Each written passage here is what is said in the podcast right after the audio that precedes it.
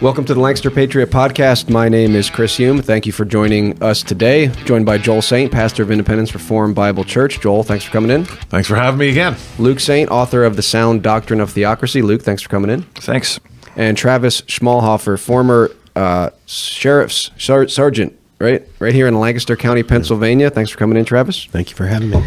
All right, well, today we are going to be discussing Amos Miller and what is happening in Lancaster County. And in that spirit, we have raw milk from an undisclosed location here in studio. And so before we start the show, cheers to Amos Miller and food freedom.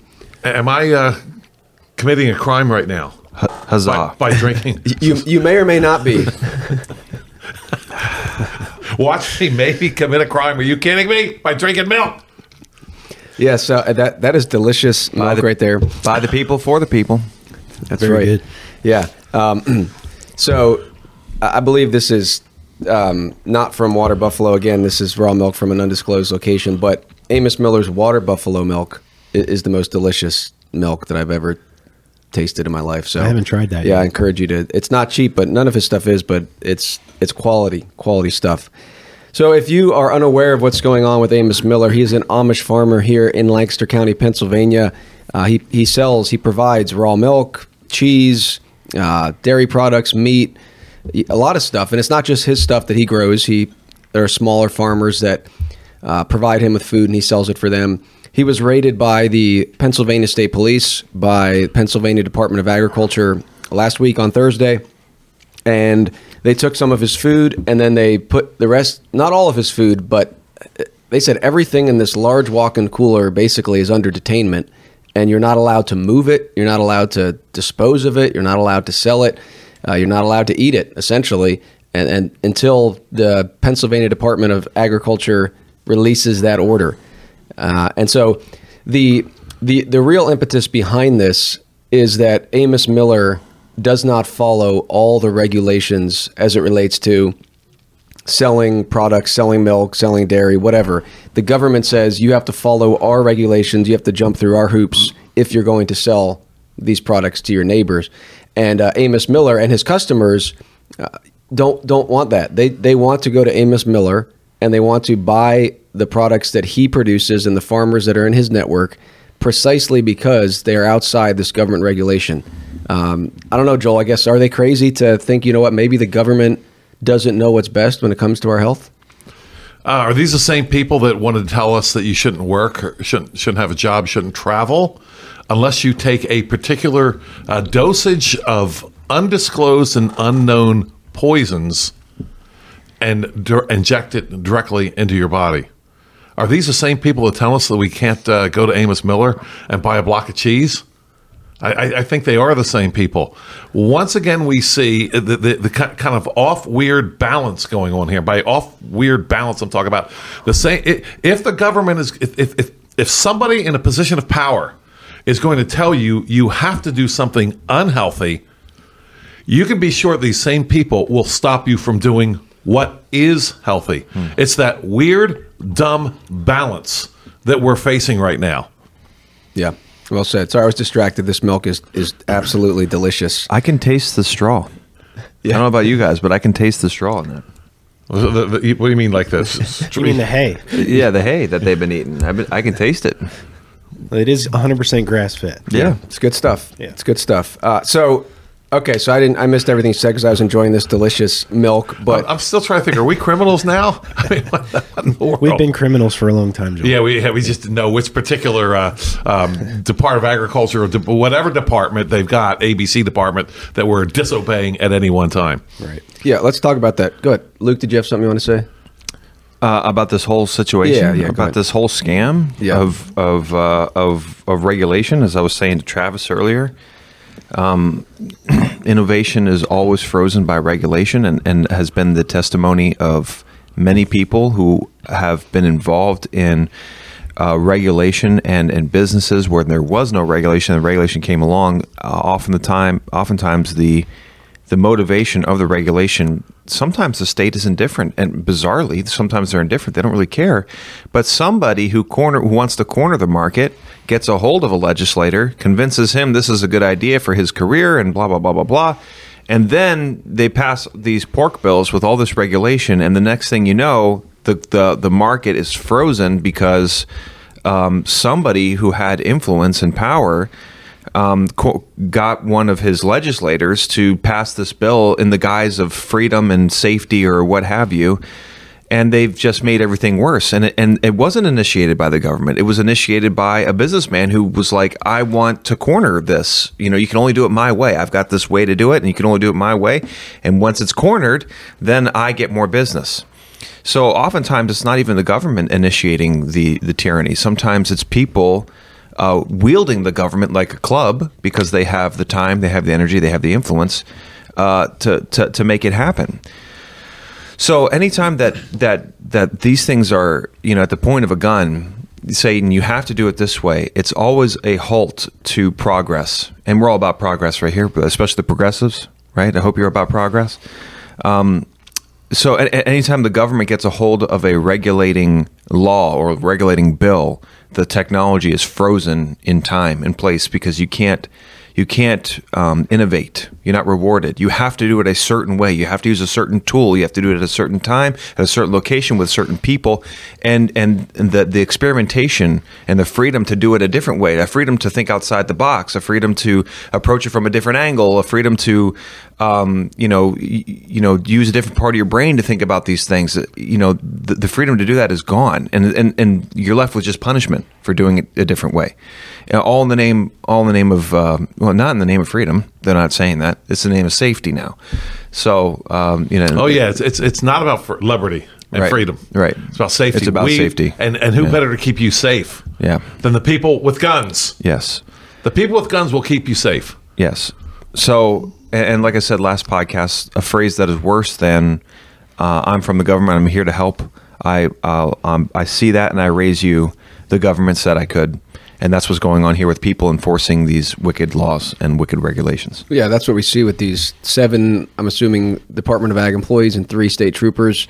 Yeah, I'm just doing my job. I'm just doing my job. Hey, and I know if you corner them, none of them agree with it. I promise you, none of them agree with it. Personally, this is what they'd say. If you corner them, this is what they say. I don't really agree with it. I mean, I think he should be able to sell his stuff. But, you know, I mean, we're a nation of laws and, you know, all that kind of stuff. And, hey, I just don't want to make a scene. And, you know, he should have just followed the rules and, you know, all that kind of silliness. That's the kind of crap we have to put up with the people who are not here to and don't care about your safety and you don't care about your freedom. They are agents of the state. They are there to enforce the tyranny of the state. And that's why they have their jobs. That's the only thing they care about. Yeah. Well, Travis, I'm going to come to you here while I'm enjoying some more of this raw milk. Can you share your thoughts on this as it relates even to civil disobedience, starting with Amos Miller as an example? I mean, what he's doing is civil disobedience. He is saying, I'm going to provide this product to my neighbor, even though there's a man-made law saying I can't do it this way. And I know we were talking about some concerns you have. Where does this end? So share some of your thoughts on this, Travis. Yeah, I have a lot of thoughts on this. Being a former law enforcement officer, I remember what it's like to always constantly be questioning, okay, is this a lawful thing that I'm being required to enforce here? Especially as a Christian. Yeah, as a Christian, mm-hmm. specifically. Because if I'm not a Christian, I don't really have any basis. Yeah, the state can be your God. Yeah, exactly. And many Christians, practically, unfortunately, that's the case. It is, really. And I think that's because of, you know, we're not all 100% consistent all the time. I'm not... But the goal is that we do seek to bring ourselves in alignment with God's word. And so I think that especially during 2020, when I was still in law enforcement, it forced me to think about, with all the riots going on, with the pandemic happening and churches shutting down, all these things, these are all related. And if you haven't read Matt Truella's book, The Doctrine of the Lesser Magistrates, it's a must read.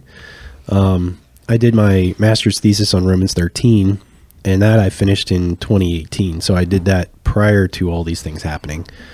And, you know, a good reading of that should not lead us to a place where a lot of Christians still feel like, and you guys have covered it on this show already before, but if you're, for the first time, you're listening to this, a lot of Christians read Romans 13 and they say, there's no room for us to disobey.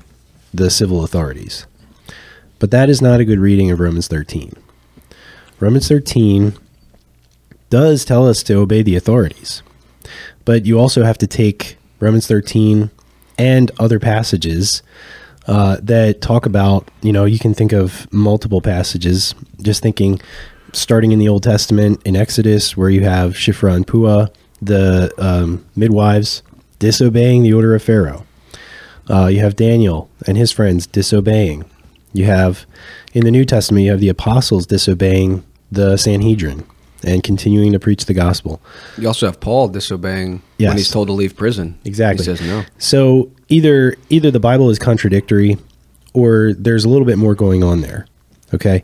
Now, in Romans 13, you have three different uses of the first three is diakonos and then liturgos, the Greek words for deacon or servant, used of the civil authorities, servants of God. If you're a servant of God, what does that mean? That you should be serving God and his purposes, right? If you're a servant of God. So the authorities, the civil authorities, are supposed to and are required to do God's work.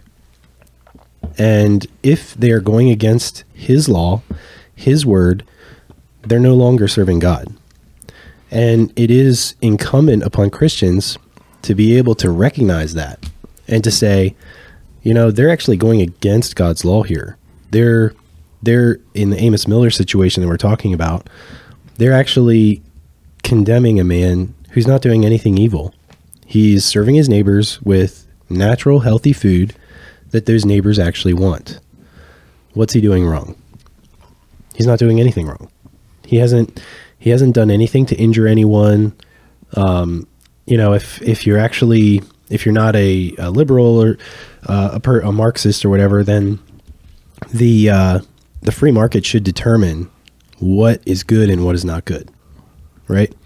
So if Amos Miller's business is thriving, and it's not because he's getting government subsidies and all these other kickbacks, it's because his customers actually want to buy his food. That should say something. Yeah, and you pointed out, I believe, in your commentary, Chris, that it's not just Amos Miller that is being attacked here, because he is obviously buying food from other farmers, right, and selling them to his network. Right. So it's not just Amos Miller being attacked here. It's anyone who produces something that someone else actually wants. Mm-hmm. And where do we get the idea that the state is allowed to step in and say, no, you're not allowed to have that, like a nanny mommy, right? No toys for you. Mm-hmm. Isn't that what's happening here? Right. Well, isn't it interesting that the state now allows us to go buy marijuana? They allow us to purchase pornography, all these things that are really not good for us. But they won't allow us to go down to Amos Miller's farm. Right, and it's that weird balance again, because right here in Lancaster County, we have an abortion clinic. Now, it's not surgical abortions, but they do the pill. Right. And the pill starves the baby, mm-hmm. right? You're allowed to take the pill to starve the baby, but you're not allowed to buy a piece of cheese from Amos Miller. Right. We're back to that. It's that dopey balance again. Hypocrisy here. Yep. Yeah, and down in Kensington Avenue in Philadelphia, you got people walking around like zombies. You know, have you guys seen that? YouTube. Oh my word! Yeah. And the state does nothing about that. I don't care about that. I have no problem with that at all. You could have gone down to Ben's Park in Lancaster City during 2020. It was pretty much the same thing. Right. Penn City. No raid there. No raid there at all. They go after. It's the question of why did the Soviets attack people at nighttime? It's because they were disoriented. It's because they could take advantage of them. They didn't do day raids. They would raid people at night when they were disoriented, when they could take advantage of them. And the state only goes after people they can take advantage of. They can't take advantage of those people down. They can't get any money or do anything with those people down in Philadelphia. Zombies, they're worthless people. Can't do anything with them. Amos Miller's got money. Amos Miller can be made an example of. He's prosperous, and he can be night raided, basically. I mean, they can take advantage of him and squeeze him for a lot of money. Yeah. Well, I want to build on some of that and answer some questions here. One, Joel, I'm going to start with you to address the pastors, and then we'll open it up to just in general. But there are many pastors, unfortunately, and many here in Lancaster County who will not support what Amos Miller is doing, right? Even just vocally, they'll say no. I mean, why shouldn't he follow the regulations like everyone else? Amos should just follow the regulations. And so there's really two parts to that. One, what Amos is doing and defying them. And two, what happens, like, the more regulations we have, is that going to lead to blessing and prosperity? And how is this loving neighbor? So I want you to address the pastors, and then we can go around and address any other objections as well that other people might have and say, Amos should just follow the rules like everyone else. Yeah, Amos should follow the rules. We should all follow the rules. What rules? The rules of the Federal Register, which is enough to take up this room. The rules from the Department of Agriculture, the rules from various ABC agencies. We don't even know what they are. On the other hand, pastors, and I'm speaking to pastors now, we do have a book. It's 66 smaller books long. It's the Bible. And it has given all to us, according to Peter, all that pertains to life and godliness. And as a pastor, it's your job to sift through what's going on in the whole wide world and to be able to tell your congregation what is right and what is wrong according to the Bible. Now, you're going to stand in your pulpit every week and you're going to tell people what's right and wrong according to some standard somewhere. Is it going to be the Bible or is it going to be the state? Let me focus a little bit more on this. If you're going to believe, as some will stand up and say, oh, you know what? Whatever the state says we need to do, let me ask you this question. When you stand before Christ and all the people, your congregation stands before Christ one at a time, will he pull out the Federal Register, the rules, all the rules, the Pennsylvania Code, all these things, and say, you know what? You were responsible to obey every one of these because I said so in Romans 13 and 1 Peter 2. Or will you be judged according to the eternal word of God? Here is I trust not a newsflash. The Federal Register is going to go away someday. The Pennsylvania Code is going to go away someday. But forever, O Lord, your word is settled in heaven. Now, what are the two greatest commandments? Love the Lord your God with all your heart, soul, mind, and your neighbor as yourself. I want to present a definition of freedom, because God has called us to freedom. He has not called us to slavery. Here's my definition of freedom and how it applies to the Amos Miller case. My definition of freedom is this: that state of affairs wherein I am not punished for obeying Christ and loving my neighbor. If I'm not punished for obeying Christ and loving my neighbor, at that point I'm free. This is where the Amos Miller case comes in.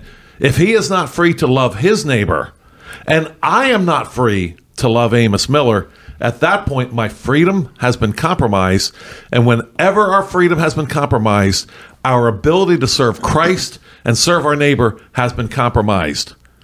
Pastor friend, it is your responsibility to defend freedom and liberty whenever and wherever you can, because it is in those conditions that we can best serve Christ and neighbor if it's important to us.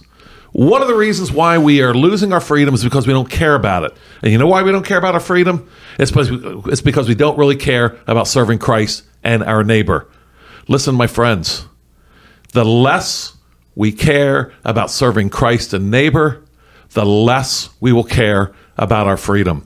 And at this point, I need to ask, do we even deserve our freedom? Because if we don't even care about serving Christ and neighbor, then we don't even deserve freedom. Pastor friend, I urge you, I beg you today, consider what's happening to your neighbors everywhere. And to the extent that their ability to serve Christ is compromised, attacked, or maligned, it is to that extent that is your job and my job to stand in that gap and proclaim that Christ has called us to freedom and called us to liberty, and the compromise of his law is unacceptable. And my pastor friend, you and I should not stand for it, because we will answer for our compromise one day. See, our problem is this: we're either going to answer to the state if we cross the state with their illegal and unconstitutional rules, laws, codes, etc. But what about the day we answer to God for not standing up for his sheep when they were attacked by the wolves? Then what? Yeah.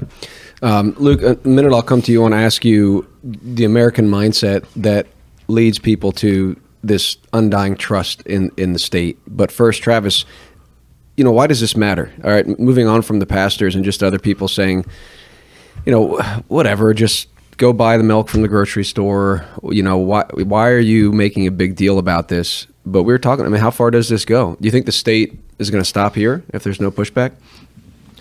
Yeah, I was talking about this with my family, and my one daughter said, so who's to say that they're not going to just come to our property? Because we have a small property that we do a lot of our own raising of our own meat, and we have our own family milk cow that we, in the past, we hand milked, and you know, we drink it raw. We just get it out of the cow, take it inside, put it in the fridge, and drink it, and we don't get sick from it. So, you know, we am I supposed to be like shocked here? You milk your cow and you drink the milk. Wow, there's got to be a crime here somewhere. Come on, guys. Well, let's not push it there, okay? It probably is. But that's the point, though. That is the point, and that was my daughter raised is that well. If they're saying that this man can't do that and sell it to people who actually want it, who's to say that the state's not, it's just one more step. The state's not going to say, well, you can't do that for your family. Right. That's dangerous. Right. You know, now I know that this is the slippery slope argument, but have we ever seen the government take less steps of regulation? I mean, let's just be honest. No. They don't do that. It's always, okay, they've gotten that far. Now let's just get a little bit more. Let's get a little more. Let's get a little more. So and this is an issue, the Amos Miller situation to me seems like an issue that should unite differing factions of people who otherwise would not be united. You know, like I think of my crunchy friends who are liberal, progressive. What'd you call them? Crunchy? Oh, I've never heard that. You never heard that? Yeah. What does that mean? Like they drive Subarus, Priuses, okay. You know. They're not buying Kellogg's cornflakes. No, they're buying... they go to Lemon Street Market, yeah. You know. I picture like Dan Neffen with LMP would be a crunchy guy. He potentially could be. I don't know. I know who he is, but yeah. I've never asked him what he eats. Yeah. Yeah, I don't know what he eats. They're buying the granola. Okay. You know, it's crunchy. Okay. Yeah. Okay. I don't know where the term came from, okay. But anyway, like I think of these people, and I have some friends in that community. You know, I think of Joel Salatin, who's kind of like this picture of a person he's a conservative Christian, yet some people would say he's an environmentalist. You know, like all these people should be united on this Amos Miller situation. You know, those of us who are theologically conservative and who actually believe in good stewardship of God's earth. And want to try to eat healthy, you know, natural foods.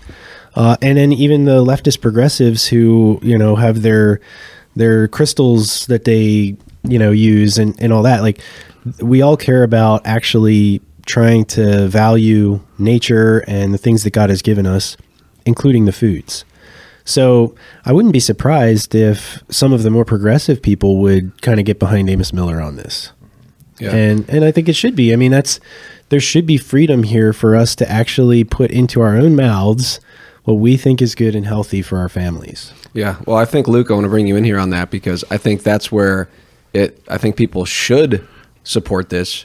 But we've spoken before, Luke, about, you know, these different groups that say they're about freedom or independence or autonomy, but in the end, is not the state still their God? And they want freedom to do certain things. And I think that's going to be one of the things that prevents some people from supporting this because they're going to say, well, yeah, we want freedom to do these things, but we can't defy the state. At least many people in America have that mindset that whatever the state says goes. So just comment, Luke, on any of this and on why many Americans are still, hey, the state said this. We follow it. Mm-hmm. You know, you use freedom a lot in what you're talking about, but you'll never understand freedom. If you, I've said this before many times, but I'm going to keep saying it. You never understand freedom if you don't understand the purpose of mankind here on earth. If you don't know what we're trying to accomplish, you'll never understand what freedom is and liberty and prosperity. To what end do we have freedom? Because I said before, as Travis was talking, I thought about, the liberal people who, the cash value of what the left argues for is just sexual perversion and killing your babies. That's really all they've argued for, because they say diversity is our strength. But they don't really mean it, because obviously Amos Miller is being very diverse in the food he's offering. Shouldn't we be celebrating this? This is diversity. We're getting food from different cultures, different ideas. We're being diverse now. Aren't we happy? No, we're not happy. We're not happy. This is actually a bad thing, because he's taking dominion, and that's bad. I think about, from The Sword and the Stone, Madame Mim, when she said, when she revealed that she was a bad guy, and she told King Arthur, she said, he told her, he said, Merlin uses his powers for good. And she runs over the window and she reveals her intent. And she says, yes, he uses power for good, but for me, that's bad. And she shuts the window and she, starts to attack King Arthur. And I think that as the liberals, yes, you're using it for good. And to us, that's bad. You cannot use your powers for good. You must use your powers for sexual perversion or baby murdering, and they put that under the guise of reproductive rights. But if we don't understand the purpose of mankind here on earth, and that's what Americans and many American Christians don't understand. They don't look at our purpose in terms of dominion. God told us twice, arguably three times he said, go into all the world and take dominion, be fruitful, multiply, and make disciples of all nations, okay? That's what we should be doing. Amos Miller is doing that. He's taking dominion of the earth. That is a good thing, and it should always be defended. It should always be promoted. It should always be celebrated. That is a good thing. But Christians, we don't understand our purpose here on earth. We've given up the dominion mandate. We've given it up, because even most Christians today, we are not fruitful, and we don't multiply. We have fur babies instead of actual children, and we don't get married until we're 41 years old. That this is a bad thing. And we don't understand if we don't understand what we're all trying to accomplish, what God told us to do, and that's not to worship him, okay? God didn't say, I put you on this earth to worship me. That's not in the Bible. It doesn't say that. When he turns Adam and Eve around, and he turns Noah around, he said, okay, let's try this again. What do I want you to do? Here's what I want you to do. I want you to go into the world. I want you to take dominion, be fruitful, multiply, and then, as Christ said, as you're going, go into all the world, and as you are going, is what John keeps saying is the proper translation of that verse. As you are going, make disciples of all nations, right? All power and authority is given to Christ. That's what we're trying to do here. That's what Amos is doing. And any law or regulation or ordinance or what have you that gets in the way of that divine directive is unjust, it's tyrannical, and it is not a good thing, and it must be opposed. But Christians, we don't look at it in our lives in terms of dominion. We look at it as my purpose here on earth. I think the average Christian goes into church and they think, well, here I am in the four walls. It's time for me to worship God, and it's time for me to be the statist 6 days out of the week. Or 7 days out of the week. There's statists in church too. What am I saying? So, the average Christian believes when push comes to shove, as long as I worship God, everything's okay. No, everything's not okay. As it says in Amos chapter 5, I see your worship, but I don't care about your worship. Your worship is crap to me. It's nothing. It's a waste of time, and it's making me more angry because you are letting injustice happen out there in the culture. And then when the Christians finally come around to justice, okay, it is justice. What is it? It's Black Lives Matter. When we finally get around to justice, it's now we're arguing for justice in the culture. This is what I want. We need to follow Amos 5. Yeah, let's get out there and do justice. Racial inequality. That's the injustice that we have to fight against. Thank you, David Platt. And I'm glad he's being exposed as a fraud. I'm glad that he is, and I hope everyone is, him and Matt Chandler both, and all those fraudulent people who are all about the money and they use the church to get rich. I hope they all get exposed, and I hope the decentralization and big evangelicalism is deflated, and decentralization of the Christian church happens. But Christian, your job here on earth, as it pertains to the things around you, to besides loving God with all your heart, soul, mind, and strength, and loving your neighbor as yourself, you must take dominion, and you must help others take dominion, and you must not get in the way of when other people do it. You must define dominion by biblical terms. Yeah, that's what we're here to do. Think of the value and the benefits that we already have, because people took dominion before us. They built roads. No, but this is bad to Christians. This is bad because we're embracing the Gnosticism. Atoms, material, microphone, bad. Oh, kids walking around with cell phones and TikTok. Oh, look how far we've fallen. That is not the problem. It's not the problem. Dominion, technology is good. But we're just not responsible enough. Our character and our culture is the problem. It's not the technology. That I keep people complaining about, oh, kids walking around with their cell phones. Nothing wrong with a kid walking around with a cell phone. What he needs is the maturity and the responsibility that most adults don't even have to handle that cell phone. The cell phone is not bad. It's just like a car. Look at these kids driving around and they get in accidents. The car's not the problem. It's the child driving it, or the kid, or the adult driving it. Technology is a good thing. We must promote it. It's a tool of dominion. And Satan can't give us new technology. He doesn't know how to give us new technology. He's a god of chaos. He's not the god of order. He cannot contribute to any sort of technology. It must be celebrated. But with that technology comes the responsibility, and Christians have given up on the responsibility. Since we've given up on dominion, our technology is next. So what you're saying, Luke, here is this attack on Amos Miller is one of many examples of man in the form of the state here at war with Christ, because Christ has called on his followers to take dominion. God has called on us all to do that. Yes. And the only way to do that is to repent and trust in Christ and then obey his law word. Mm-hmm. But this is a direct attack on the Great Dominion. Commission. Yes, yeah. It is. It's a direct attack on the Great Commission, because if we don't have a strong country and a godly and righteous country, then how can we expect to be a light shining to other countries? We need missionaries here more than we need to send missionaries out there. That much is true. Yeah, we're exporting statism to Africa. Yeah. Yes, we're exporting. You guys know that. You were just there last year. We're exporting dispensationalism and big evangelicalism. That's what we're exporting. We're not mature enough to send out missionaries anymore. We need missionaries to come here. Well, our pastors have bought into the idea of neutrality. I want to talk about neutrality for just a moment, and we talked about this before. I was thinking about this over this weekend. In fact, I had a conversation with one of my good pastor buds, Ron Kranz, about this. And I was thinking about neutrality here. Okay, Christ says that the good shepherd gives his life for the sheep, right? But the hireling, and he's come that we might have life, have more abundantly, right? But the hireling sees the wolf coming and flees. So I have concluded that the hireling is actually not a bad person. The hireling is neutral. He's neutral, right? I'm not for the wolf. I'm not for the sheep. I'm just getting out of Dodge. And the sheep are attacked and scattered. Thank you, neutrality, for the sheep. You just fed the sheep to the wolf in the name of neutrality, and that is happening in our pulpits. Yeah.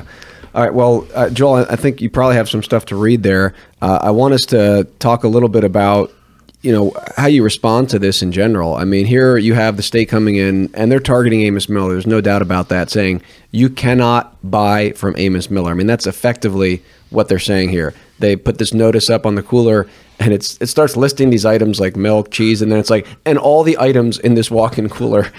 And then you go into the cooler, and there's like stickers like here and there on different jars of beets and salsa, and it's like none of it can be moved, or you are liable to civil and criminal penalties. None can be moved. Yeah, it can't even be moved. Yeah, that's what it says. You might be a criminal if you move it. Like I move these beets. Right. To look at the label on the salsa and I'm liable to civil criminal. Wow. It says product under detention order not to be moved or used without authorization of the PA Department of Agriculture. Behold your God, the PA Department of Agriculture. Yeah. You can't move this jar of sauerkraut, whatever that is. That's something else. I don't know. It's like honey to me. Yeah, honey. You got sauerkraut there on the right. You got that label's on fermented salsa, a can or a jar of beets. That's fermented kimchi juice, actually. And I know what the guy who put it on there. I know what the guy who put it on there is thinking. Well, I wouldn't personally. You know, I don't really agree with this, but you know, they just told me to do it, and you know, Amos, I agree with you.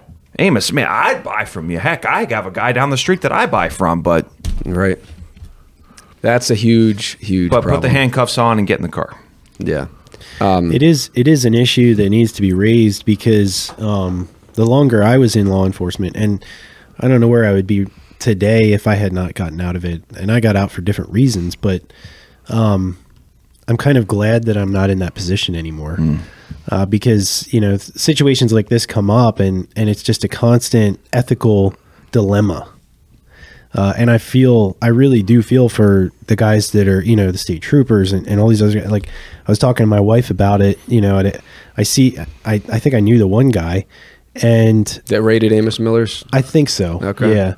I didn't know as many state troopers. We didn't interact with them as much, but you know, like I've been in situations where I was just like, I'm not so sure about this, you know, but it wasn't like I felt strongly one way or the other, but there were definitely things that if I were to go back, I probably wouldn't do some of the things that I did in law enforcement just because of the way that my mind has gone with understanding, following God's law. And, so it is an ethical difficulty. Did you get out in those situations? Did you get out because of like conviction? No. Okay. I got out for financial reasons. Oh, okay. County government is the worst employer ever. Oh, okay.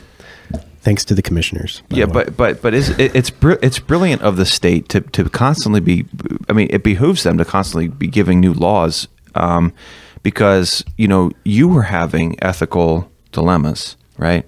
And the longer you would have those ethical dilemmas, the less you'd be to stay. Yeah. So who are the people who stay?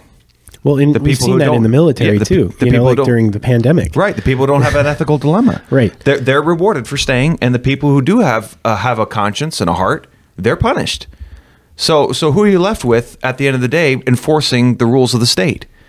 It's the people who don't have an ethical dilemma with enforcing the rules of the state. And these people, some of them, I would venture to guess, go to church on Sunday morning. Yes, they do. And this is where it goes back to the pastors, where I think, yes. I've said before, this is the heart of our problem in America. Those 10 people that walked out of Amos Miller's farm store carrying those coolers. I have very little hope for the bureaucratic agents. I really, you know, all the people that are involved in the bureaucratic ABC organizations of the government. But Chris's point is they're all welcome in church on Sunday morning.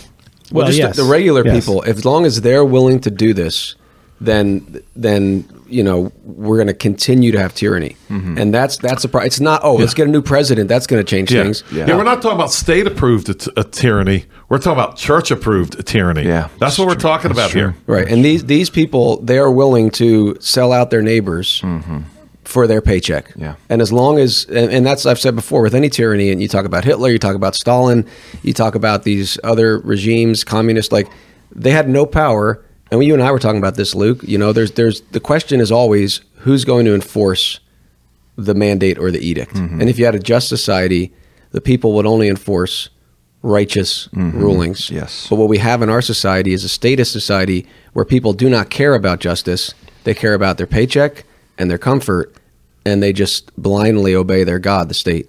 And so, to me, those people are the problem. Well, then maybe we need to add one more thing, Dad, to your call to pastors. Not only defend their neighbor, but punish and discipline those who attack their neighbor. If there's somebody in your congregation who is enforcing unjust laws, you as a pastor have a responsibility to bring that member under church discipline. Here's a case. Now, you know, I'm a pastor. I don't have any medical practitioners that I know of in my congregation. But let's say I did have someone who was, let's say, enforcing the clot shot, the jab. Okay, And I went to that person and said to the person, you know what, tell me about this. Well, it may be good or bad, but I'm going to save my job. Wait a second. Wait a minute. Are you actually doing something that you know will bring harm to your neighbor? You can't worship here. You can't. You are not loving your neighbor as yourself. You're not loving Christ. You are not welcome here in this congregation. Is that not the least I should do in that situation? I mean, you have all kinds of doctors.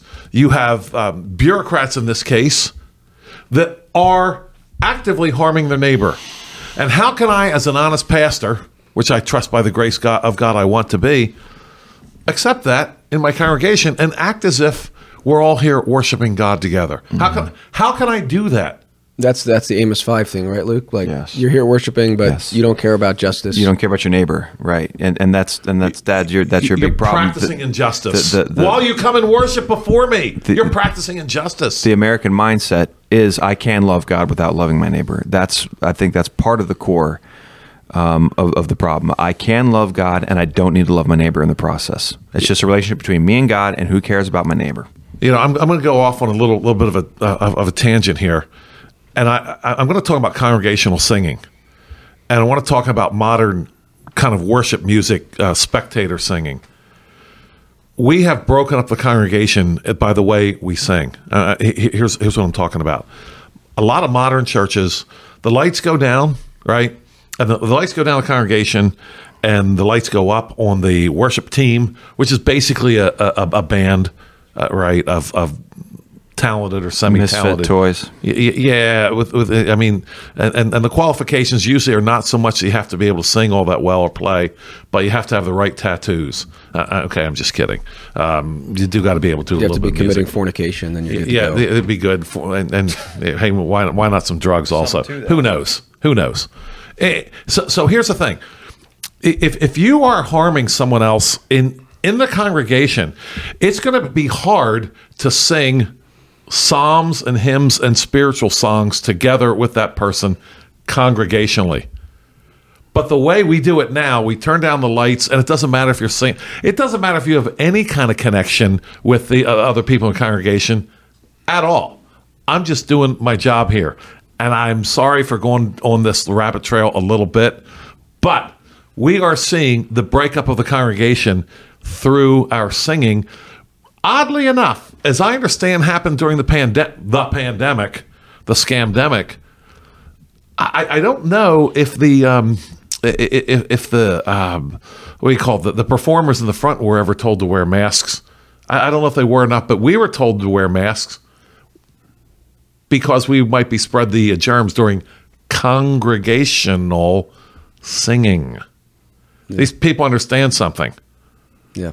Well, you brought up some points there, and I want to actually tie it back. I think there's a couple things there that are really important. I mean, in this case, I don't think any of these people, going into Amos Miller's property were Amish, so they're not going to be in the same church with Amos. Right. But imagine a situation where it is. You have someone going under the authority of their state job to one of their fellow church members' homes and raiding the home because of some man-made edict. Now, but this is what the state wants. The state wants, and this is, again, why this is an attack on Christ and dominion. The state wants absolute loyalty to them. They're fine if you have your Christianity over here, as long as your final loyalty is to the state. So it doesn't matter if these guys go to church and proclaim to be Christians, as long as Monday through Saturday, or even if they get a call on Sunday, to Luke's point, they'll go and raid their own fellow believer.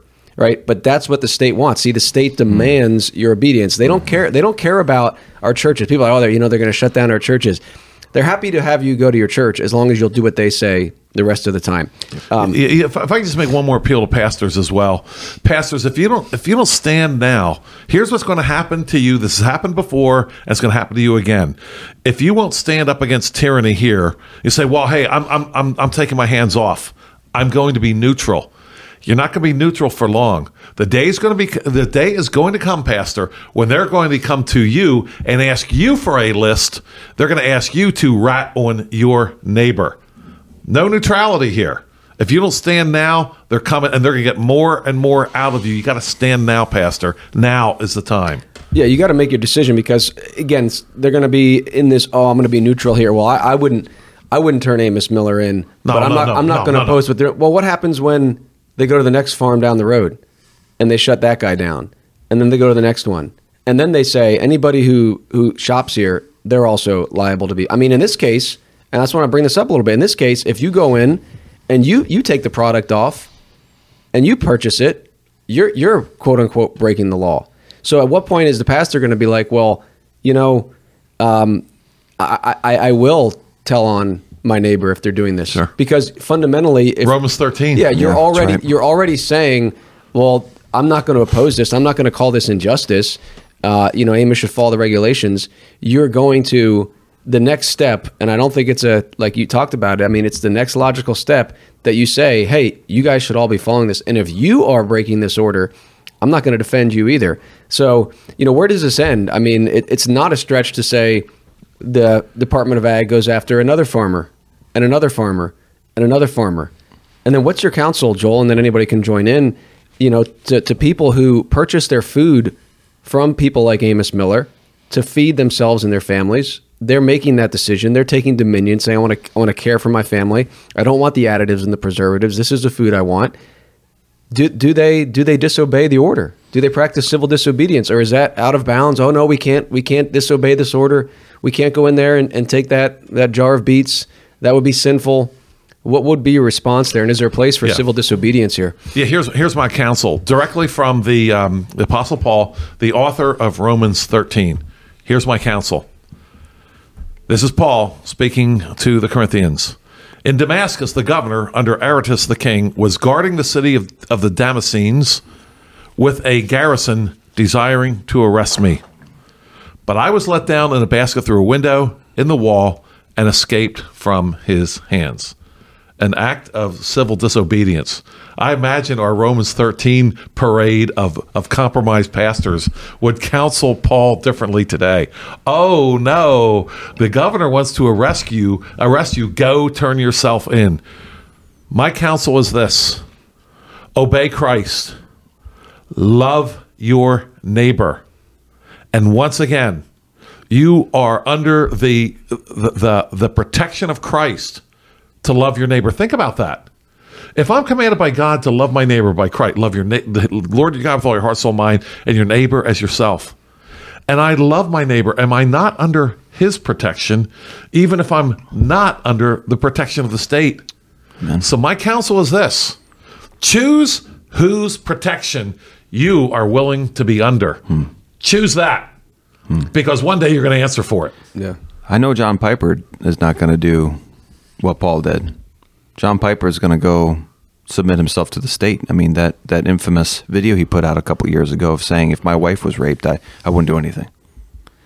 You know, because I'd rather, you know, the person hopefully be saved and my wife, you know, violated than that person go to hell. Man needs to learn the fear of the Lord is the beginning of wisdom. He said that? Yeah. He said that, yeah. Yeah, I made a video saying as much. Yeah. So these people aren't ready to go to heaven yet, or you know. So I'm not going to act. You know, so they're obviously not ready to go to heaven, and that's why you should act, bro. And for the people who are saying, well, you know, you can disobey the government when they ask you to sin. The government was not asking Paul to sin. He'd been arrested before. He's fine. But here he is. He's saying, I'm not going to get arrested by these people. I'm out of here. If we really have a constitution, then we're the ones that are actually acting on behalf of Romans 13. Because if these people are limited by, let's say, the constitution of the state or the constitution of the nation, and they're violating that, then we're the ones that are actually obeying Romans 13, and they're the ones that are disobeying it. Well, I think ultimately there has to be that higher standard, because I think they can that's make right. this argument, and that's one of Luke. Your concern, my concerns, we've talked about this before. This on that notice on the door, it says, by the authority of the Food Safety Act, that man-made law, now we have authority. This is constitutional. Yep. We got a search warrant. Yep. We went through the hoop. So in the end, the Constitution cannot save you from tyranny. In the end. It cannot, and I think Luke and I might argue that it actually has set the stage for it. Mm-hmm. But Joel, I want to be clear here. Are you saying it would be a righteous thing to do, a godly thing to do, a loving thing to do, whether it's Amos Miller's case or another farmer, when the state comes in and essentially forbids the purchase and the exchange of goods to eat and survive, it would be a righteous and godly thing if someone said, you know what, I'm defying that order and I'm going to continue to purchase my products in the face of this man-made edict. You're saying that would be a good thing. There's no question about the fact that God defines what's good and what's evil. Romans 13 talks about the fact that the rulers are a terror to evil. Now, it's interesting that Paul doesn't say they are supposed to be, right? He says rulers are a terror to evil. Well, what if they're not a terror to evil? Well, then by the language, they're not rulers. They're usurpers. It's always a good and righteous thing to love one's neighbor. Example, the kulaks during the Holodomor, the starving of the Ukrainians by Stalin during the 1940s. Let me ask a question. Would it have been a good thing to defy the order of Stalin and the Communist Party to give a little food to your neighbor during that time? Of course, it would have been a godly, righteous, love your neighbor thing, despite the orders of the state. All the pastors today would agree with you, by the way. Yeah, back then. Oh, of course, it was right back then. Yeah, but now it's different. Yeah, yeah. You can go to the grocery store now. So yeah. So let me say clearly, if it was loving then, and it was, then it's loving now, and it is. Amen. Brief update here on the fundraiser for Amos, because this has hampered his business to a degree, and I think your point there, and it's well said, and to any farmer, ultimately, the people need to defy the order and keep purchasing from Amos Miller. Because Amos Miller has been, he's been sticking his neck out for years here in providing these products. But we did start a fundraiser here because he has employees he needs to pay.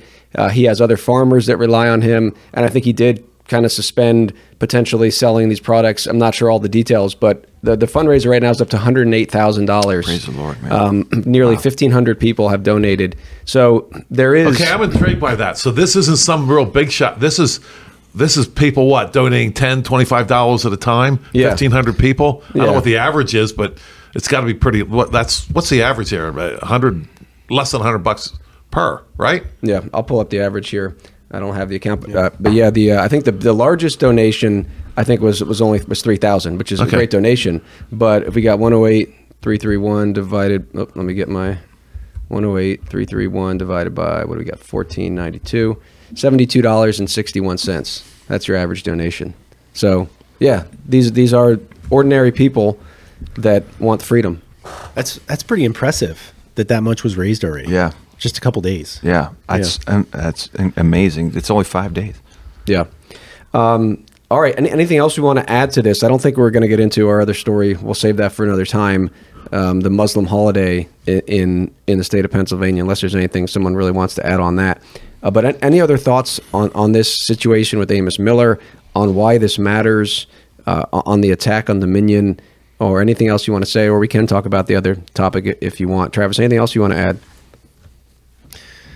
I just keep coming back to this, dealing with people in positions of authority, law enforcement, or even the people that are working for the Department of Agriculture. If you're a Christian, your ultimate allegiance needs to be to God and to His Word. And you do need to examine, each one of you needs to examine everything that you're asked to do as an official of the government. And you need to, every day, be willing to put your job on the line in order to do what's right. There were times where I had to go to the sheriff a couple times and say, look, I don't feel like I can do this or that in my particular role. And thankfully, he was really good with it. And,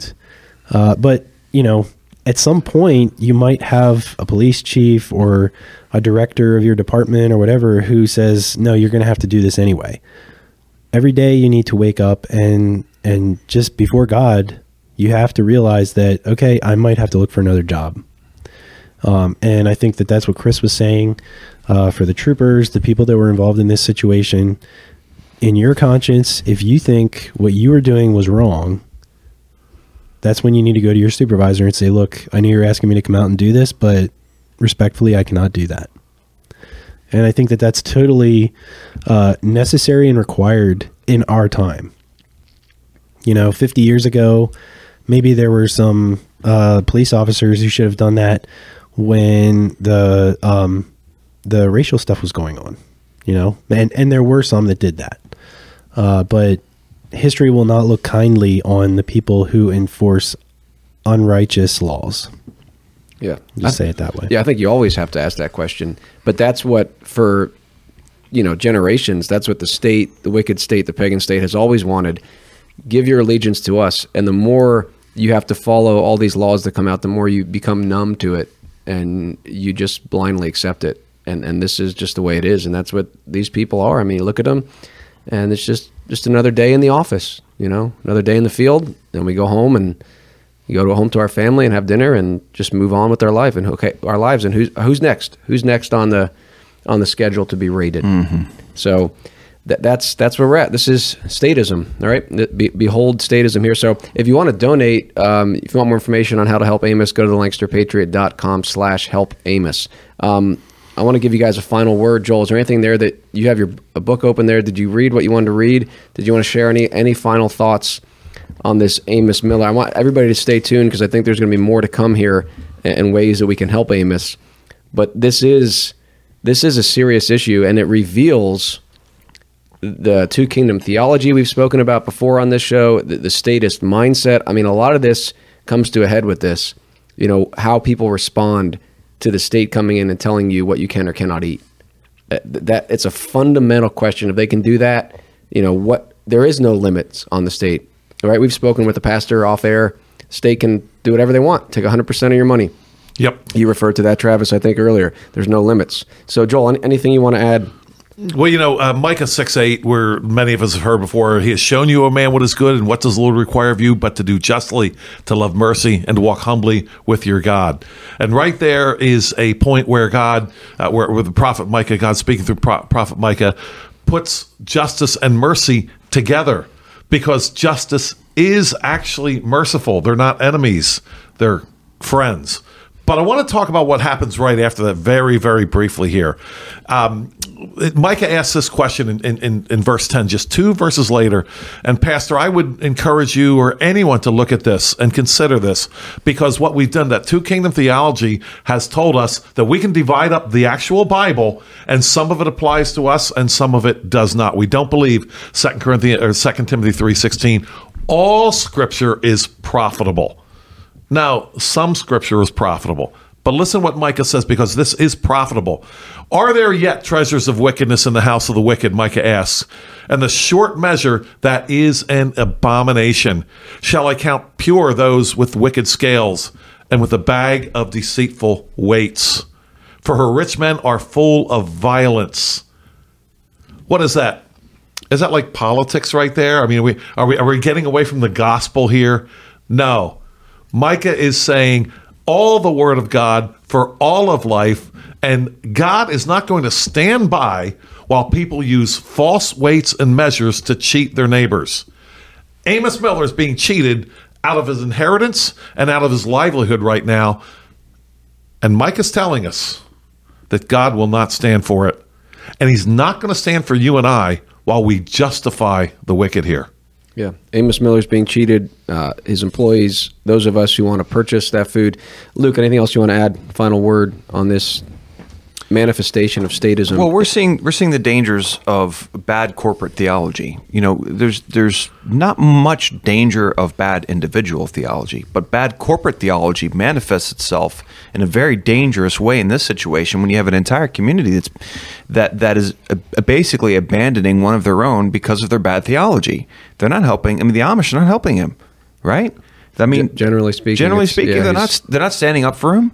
They're not doing anything for him. You know, you're the one who's doing all the help here, Chris. You're the one. You're not even Amish. No, you know, I'm not. And you're the one who started the give, send, go. You're the one who's raising, you know, over $100,000 for him. And where are the Amish people?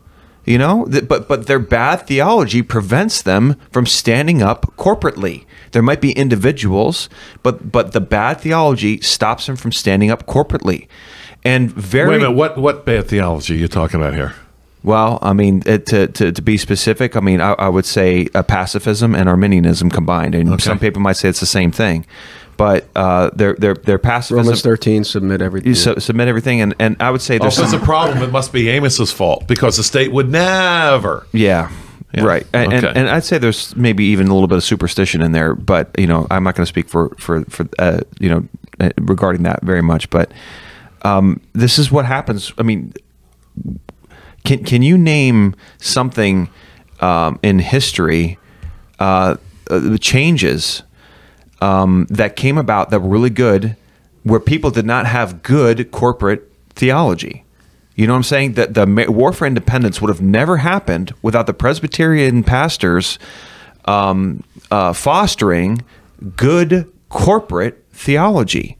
If they had bad corporate theology, as would happen in France, you would have destruction and death everywhere. The importance of good corporate theology is manifesting itself here as being very important to the welfare of your neighbor. So not only should we be fostering, churches should be fostering good individual theology, we should be fostering good corporate theology. And the failure of pastors to foster that theology shows itself to be the lack of them leading their church outside of the four walls. As churches, we become lovers of walls, and the pastors do not lead their congregation outside of the church. And as a result, the church is not taught to have good corporate theology. It's only good corporate theology when we're all singing the same song, and that's basically where it ends. But we're seeing now when the state comes to get the individual, the community must stand up and defend that individual. And if you have bad corporate theology, that will never happen, and they'll pick us off one by one, divide and conquer. Yeah. Well said. All right, anything else? Travis? No, I'm good. Okay. Well, thank you all for listening. There's so much more that could be said here. Again, follow our coverage here at LancasterPatriot.com. Follow us on Facebook, Twitter, Gab, YouTube. Subscribe to the channel if you're not subscribed. There's going to be more to come, I believe, from Amos Miller. If Amos Miller rolls over, if the community rolls over, then it's coming to the next farmer, like Travis said, and eventually it will come. It'll come to Travis's house, my house, your house. You can't grow that garden. You can't even give those eggs to your neighbor. You can't drink that milk. That's what the state wants: complete and absolute obedience and control. And that's the direction we're headed, unless the people will repent, and believe and obey Christ and take dominion as he's called us to Luke's point. All right. Well, thank you so much for listening. God bless. Until next time, remember that Christ, not man, is king. So long.